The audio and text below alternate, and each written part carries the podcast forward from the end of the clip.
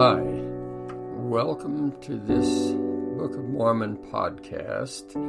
I am David J. Ridges, and today we will be doing studying the Book of Mormon, Moroni, chapters 1 through 6.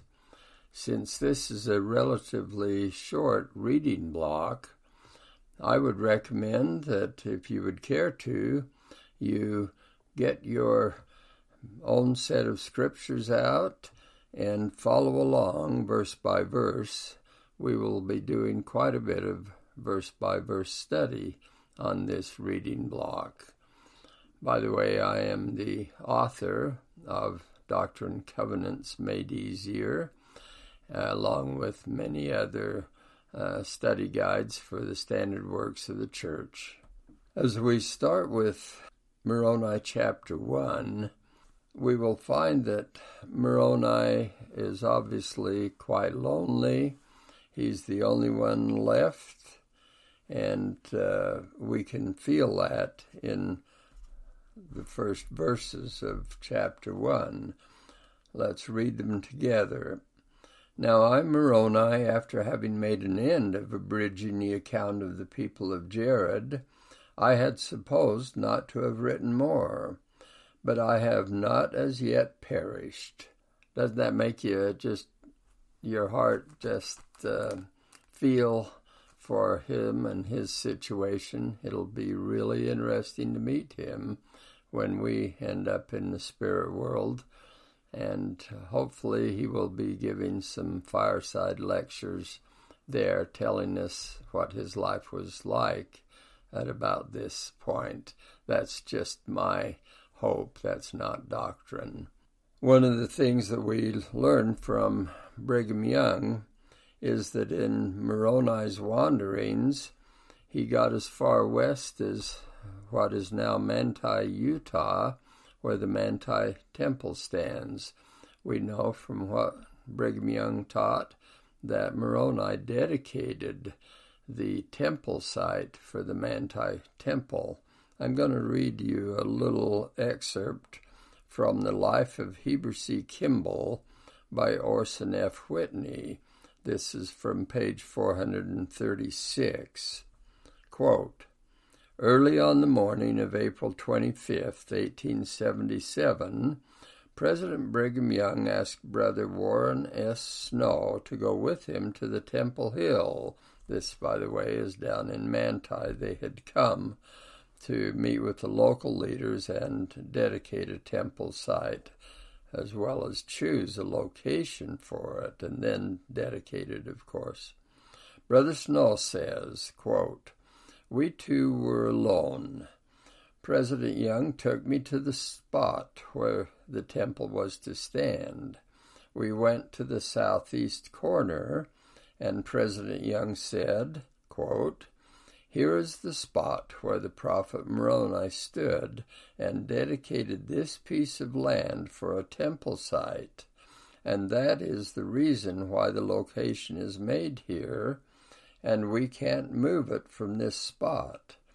And if you and I are the only persons that come here at high noon today, we will dedicate this ground. Close quote. Now, we will continue with verse 2 of chapter 1. For behold, their wars are exceedingly fierce among themselves, and because of their hatred they put to death every Nephite that will not deny the Christ. By the way, if you're into making notes in your own scriptures, you might want to make a little note out the side of verse 1 and say, Book of Ether, that's the people of Jared that Moroni had abridged or made a shortened version of. And out to the side of verse 2, you could put a little note, a little comment, that the wicked turn upon themselves. Now, verse 3 And I, Moroni, will not deny the Christ. Wherefore I wander whithersoever I can, for the safety of mine own life. Verse 4 Wherefore I write a few more things contrary to that which I had supposed. for I had supposed not to have written any more. But I write a few th- more things, that perhaps they may be of worth unto my brethren the Lamanites in some future day, according to the will of the Lord. One of the things that stands out to me in verse 4 is Moroni's deep Christ like love for those who are his enemies. He is hoping that someday my brethren, the Lamanites, that's a marvelous way to refer to your enemies, my brethren. He has an eternal celestial perspective as to who the Lamanites are, those who have Uh, killed his father and wiped out his own family, obviously, and are chasing him, hoping to kill him. He loves them and he is hoping that this will be of worthwhile and value to them. That's a great goal for you and me to try and achieve, to have that kind of love.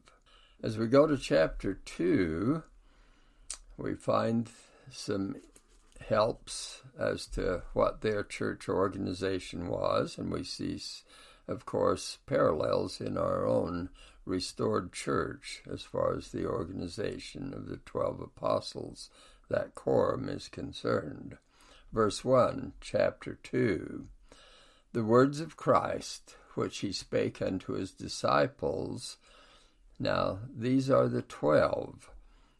They are also referred to as apostles, according to the prophet Joseph Smith the twelve whom he had chosen, as he laid his hands upon them. So they were ordained as are our apostles today.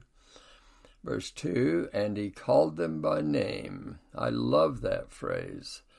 That is a term of endearment. He knows who they are, and whenever the Lord calls us or anyone else by name, that's a reminder that He knows us personally and intimately and cares greatly about us. So, verse 2, chapter 2 And He called them by name, saying, Ye shall call on the Father in my name in mighty prayer, and after ye have done this, ye shall have power that to him upon whom ye shall lay your hands, ye shall give the Holy Ghost. In other words, they will have the Holy Ghost given unto them if by the laying on of hands through the ministry of these great apostles. And in my name shall ye give it, for thus do mine apostles. In other words, we do it in the name of Jesus Christ. Now let's go to chapter 3. He's going to tell how elders ordain priests and teachers by the laying on of hands also. By the way, up to this point, up to the visit of Christ, is what I mean, the priests and teachers in the Book of Mormon, up to the actual appearance of Christ to the Nephites, those were Melchizedek priesthood uh, brethren who were serving as teachers and priests for the people in Melchizedek priesthood offices and responsibilities. After the visit of the resurrected Christ to the Nephites, they had Aaronic priesthood, according to Joseph Fielding Smith. So here we go, chapter 3, verse 1 the manner in which the disciples, who were called the elders of the church, ordained priests and teachers. Now, did you catch something there?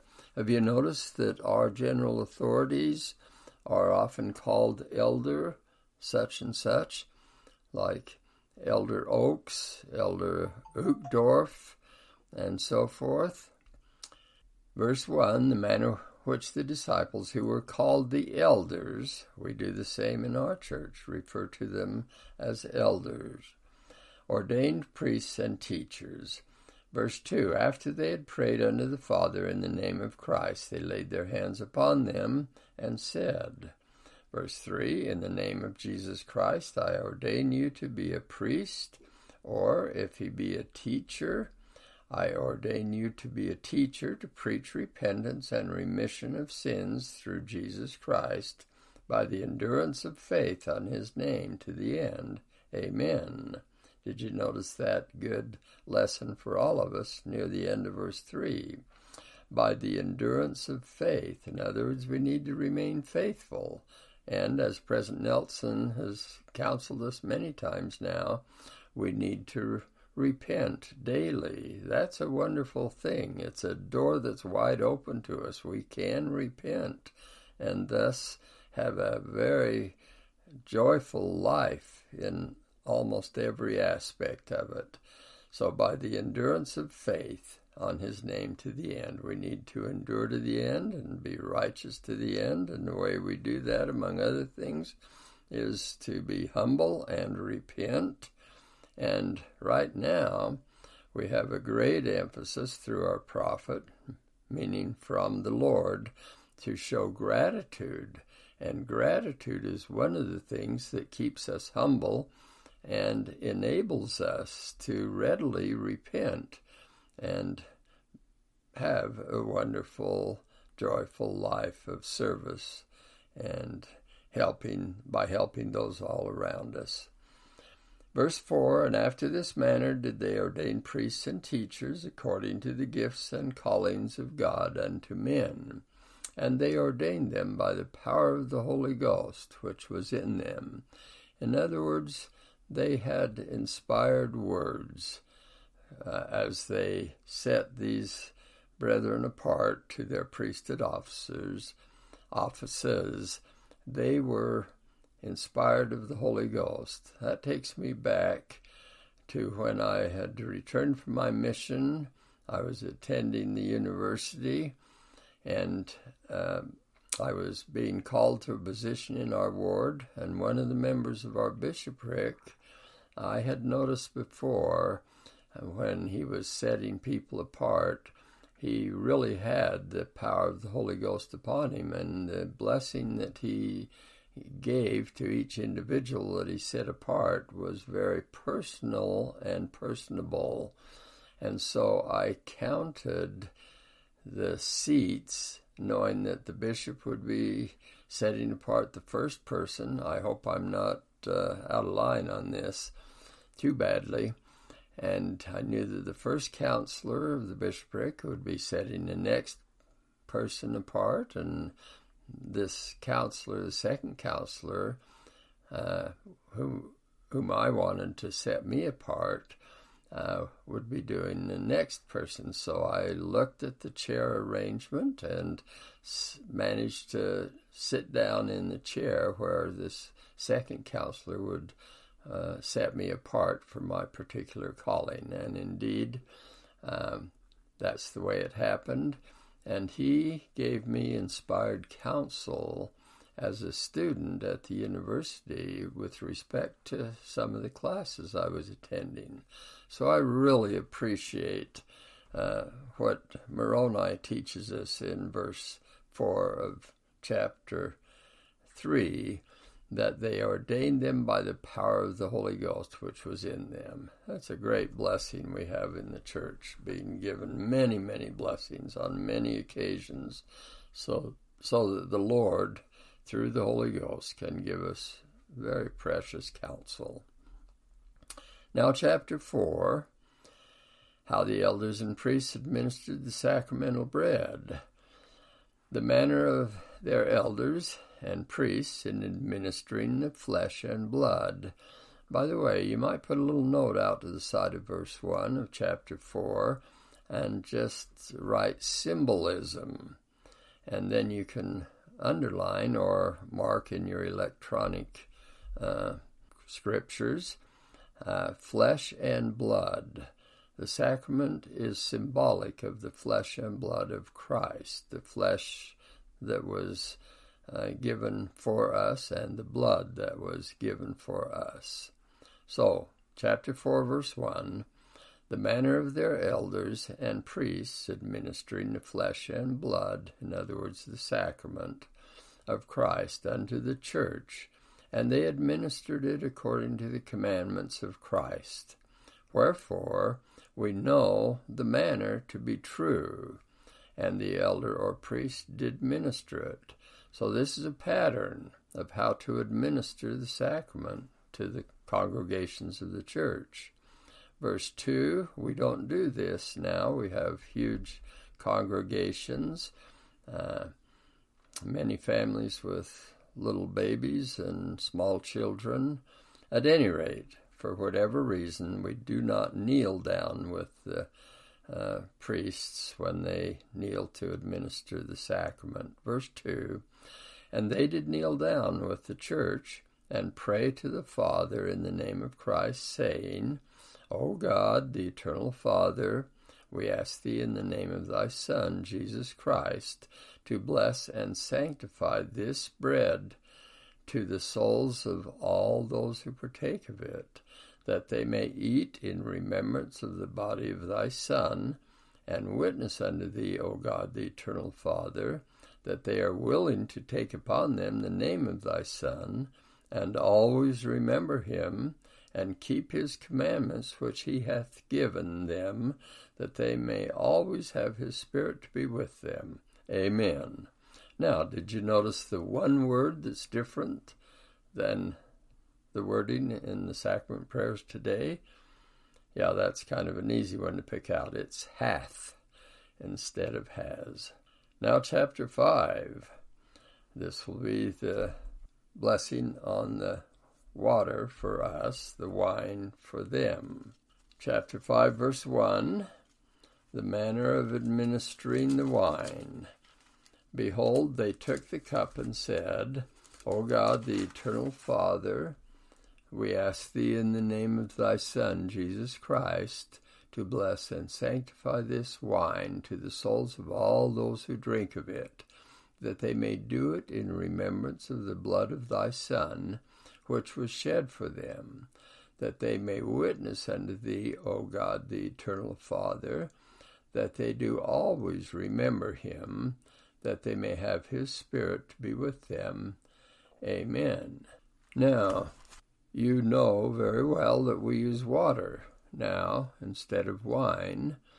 Do you remember when Joseph Smith was told that it does not matter what we eat or drink for the sacrament as long as we do it with the per- proper purpose in mind. If you wanted to turn with me to Doctrine and Covenants, section 27, we can read a little bit in the heading. That's Doctrine and Covenants, section 27. From the heading, Joseph set out to procure wine for the occasion. He was uh, getting wine for so they could administer the sacrament, he was met by a heavenly messenger and received this revelation, which is section 27. We'll just read verse 2.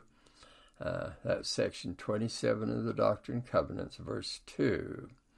For behold, I say unto you, that it mattereth not what ye shall eat or what ye shall drink when ye partake of the sacrament, if it so be that ye do it with an eye single to my glory, remembering unto the Father my body, which was laid down for you, and my blood, which was shed for the remission of your sins.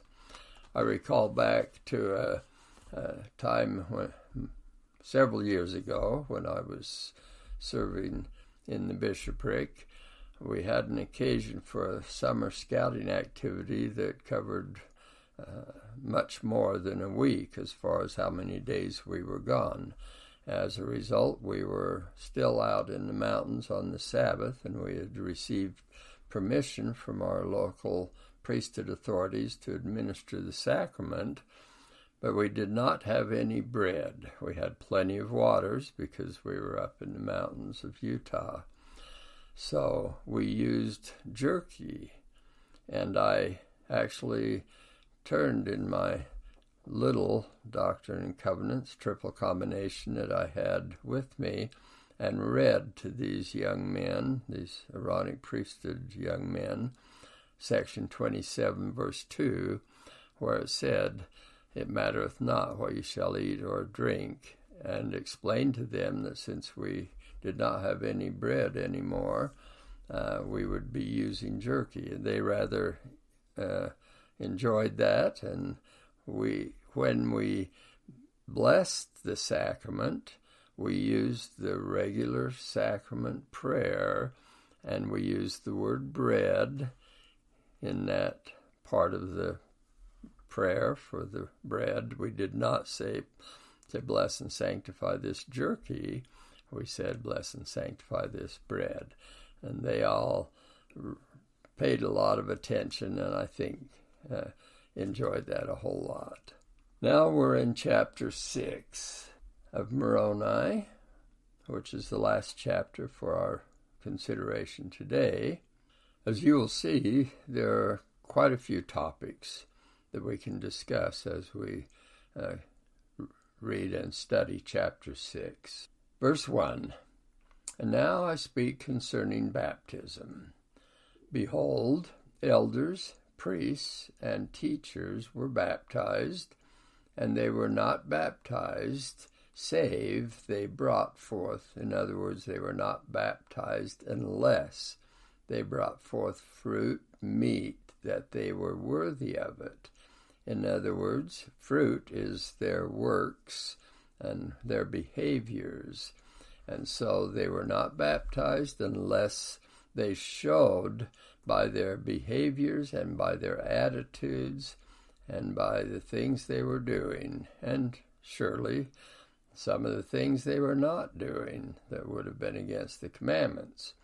So they were not baptized unless they brought forth fruit or a life style and patterns and behaviors that they were worthy of being baptized. In other words, the label of being a member of the church or being a Latter day Saint is not sufficient. We have to actually live the gospel. Verse 2 Neither did they receive any, in other words, the leaders of the church, the local leaders, did not receive any unto baptism, save they came forth with a broken heart and contrite spirit and witnessed unto the church that they truly repented of all their sins. So, this is instruction from Moroni that uh, as we, the leaders of the church, uh, admit people to it through baptism, they have to be reasonably sure that the candidates for baptism have made changes in their lifestyles that will enable them to worthily receive the ordinance of baptism. Verse 3 And none were received unto baptism, save or unless they took upon them the name of Christ, having a determination to serve him unto the end, to serve him to the end. Now you're aware from many scriptures that to take upon us the name of Christ is to live the gospel and minister to others and be a good example, no matter where we are, of a, a member of the church. You probably know of people who are sometimes an embarrassment to the church. You also, no doubt, know of people that you can always depend on them to live the gospel, no matter what the situation is. And we would hope to be among that latter category where no matter where we are, what we're doing, whether it's in the grocery store or whether it's in any other kind of a situation, that we always live the gospel and people can depend on us to be examples of members of the Church of Jesus Christ of Latter day Saints. From everything that Moroni is teaching us here, we could uh, give several weeks worth of really fine lessons, I think.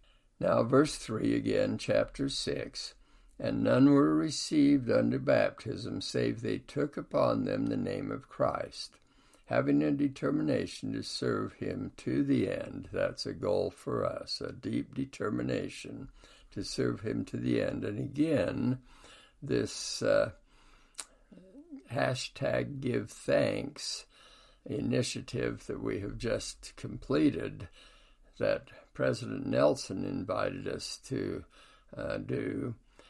Having gratitude is one of the actual easiest and most powerful tools that we can employ to keep ourselves on the straight and narrow path, on the covenant path. Having gratitude does something to your whole personality and your whole being. If you have gratitude, uh, it keeps you living the gospel and it keeps you humble and it actually gets your a lot more of your prayers answered in ways that you actually recognize. Now, verse 4 And after they had been received unto baptism, they were wrought upon, in other words, worked upon, and cleansed by the power of the Holy Ghost. And that, that is in itself is a huge thing for us to be aware of. That when we have the gift of the Holy Ghost, which we have if we've been baptized and confirmed, and if we receive the Holy Ghost and follow, for instance, President Nelson's counsel, how do you hear him? How do you hear Christ? How do you hear the uh, inspiration that comes from the Holy Ghost confirming that Christ is indeed our Messiah and our Redeemer?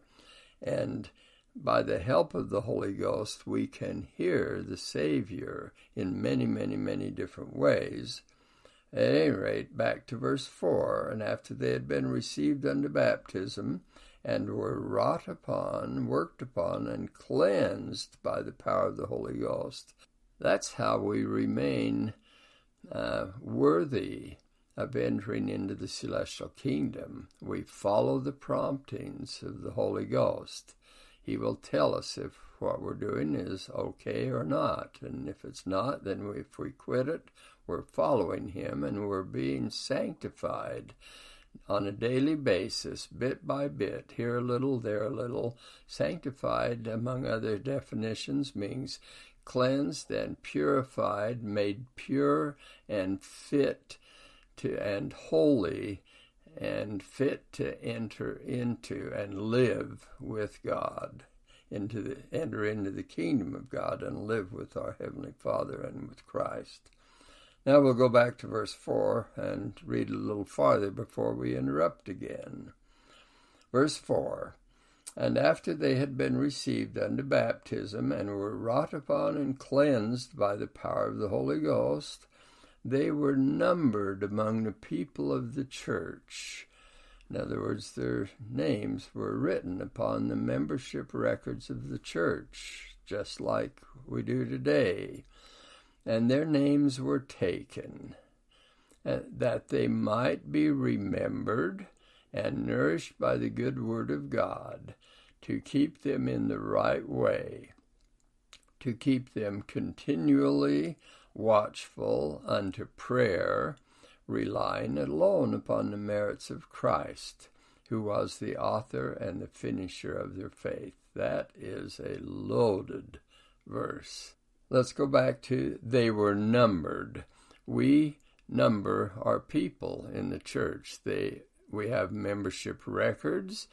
When people move, the local bishopric where they're moving to is notified and they can immediately get members of the ward to make visits.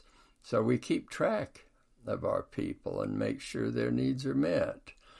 They were numbered among the people of the church of Christ. Their names were taken uh, that they might be remembered. And I love this next phrase. President Hinckley emphasized this a lot. They were nourished by the good word of God. This is the purpose, President Hinckley said, of membership records. Uh, he, he said, Everyone needs a friend, a calling, and they need to be nourished by the good Word of God. Maybe you remember President Gordon B. Hinckley uh, saying that on many occasions. And the purpose of all of this, because God wants His children to eventually come home to Him again, middle of verse 4, is to keep them in the right way. In other words, keep them on the covenant path. To keep them continually watchful unto prayer, help them not to forget to pray, and relying alone on the merits of Christ. In other words, building their lives on the foundation of the gospel of Jesus Christ, who was the author and the finisher of their faith. In other words, Christ is our Redeemer. He is the author of our salvation in the sense that he uh, served his mission on earth and he performed the great atonement so that, among other things, we will all be resurrected and through repentance and being forgiven and through the ordinances of the gospel, we will be able to finish. Be the, he's the finisher of their faith. In other words, he allows our efforts to end up with the goal of exaltation in mind. And we will achieve it through Christ, who is the author and finisher of our faith. Now, verse 5 uh, And the church did meet together oft to fast and to pray and to speak with one with another concerning the welfare of their souls. I had a, a lady a member of one of the wards of my stake during the time that I was serving as stake president in this area. Um, one day, uh, I guess we had had, I was visiting a ward, and the sacrament meeting had been a little extra noisy, and some of the talks had had a little extra humor in them. I thoroughly enjoyed it. I didn't appreciate how noisy some of the older folks were in the congregation. We really weren't very reverent that day, but uh, she pulled me aside into one of the uh, bench areas between benches so nobody could, uh, so I couldn't get away, so to speak. And she said, President Ridges, don't you think we have the sacrament too often? Don't you think people are taking it for granted? And she pointed out how kind of noisy, extra noisy it was, and she was right uh, during the sacrament in that particular meeting. But I quoted her that the scriptures, and verse 5 is another one of them, uh, that the Lord has counseled us to meet together oft, meet together often. And I told her I need it. I need the sacrament every week because I mess up enough during the week to not really want to go much longer without taking the sacrament. And I reminded her that if we take the sacrament sincerely and with full purpose of heart, and in humility that it's the same as if we had just been rebaptized. And I told her, and I need that. So I like meeting together often. And we can probably, we do need to work on the reverence, but that's a different issue. Not that we should just make it once every six months or so, and then people would take it more seriously. At any rate, you get the idea. So we had a a pleasant chat for a few more minutes, and, then I was off to my next meeting. Verse 7 And they were strict to observe that there should be no iniquity among them. The iniquity, of course, is wickedness or evil or anything that's out of harmony with the gospel. And whoso was found to commit iniquity, by the way, Moroni is really covering a lot of different topics here in this precious time that he has found that he still has because he's still alive. Verse 7 Whoso was found to commit iniquity, and three witnesses of the church did condemn them, and iniquity here is serious sin. it would be things like uh, stealing or robbing or lying and hurting a lot of people, being dishonest, or sexual sins and immorality. And th- those are serious sins, and that's what it's talking about here. So, verse 7 they were and they were strict to observe that there should be no iniquity among them and whoso was found to commit iniquity and three witnesses of the church did condemn them before the elders and if they repented not in other words they could still repent but if they did not and confessed not their names were blotted out. So Moroni has brought up the matter of excommunication now. Having membership councils is what they're called nowadays. And if someone is found unworthy to continue as a member of the church, their names are taken off the records of the church. Their names were blotted out, and they were not numbered among the people of Christ. So, one of the topics Moroni has approached here is the matter of living worthy to retain your membership in the church. And then verse 8 But as oft as they repented and sought forgiveness with real intent, they were forgiven. I love that. As oft. Sometimes people ask us, How often can we be forgiven, uh, especially of the same sin? And the answer is, As oft as we repent we can be forgiven as long as it's with real intent. And you can uh, give a whole talk on that phrase with real intent. And verse 9, as we finish up, their meetings were conducted by the church after the manner of the workings of the Spirit. In other words, the Holy Ghost was very much involved in effective meetings and by the power of the Holy Ghost. You might underline that or mark it in your electronic scriptures, however you're doing it. They, by the power of the Holy Ghost. For as the power of the Holy Ghost led them whether to preach or to exhort, in other, in other words, to explain the gospel, or to pray, or to supplicate, or to sing, even so was it done. Well, Moroni is a powerful teacher. I can't wait to meet him. I leave you my testimony that he has taught us powerful lessons in the gospel of Jesus Christ. In the name of Jesus Christ, amen.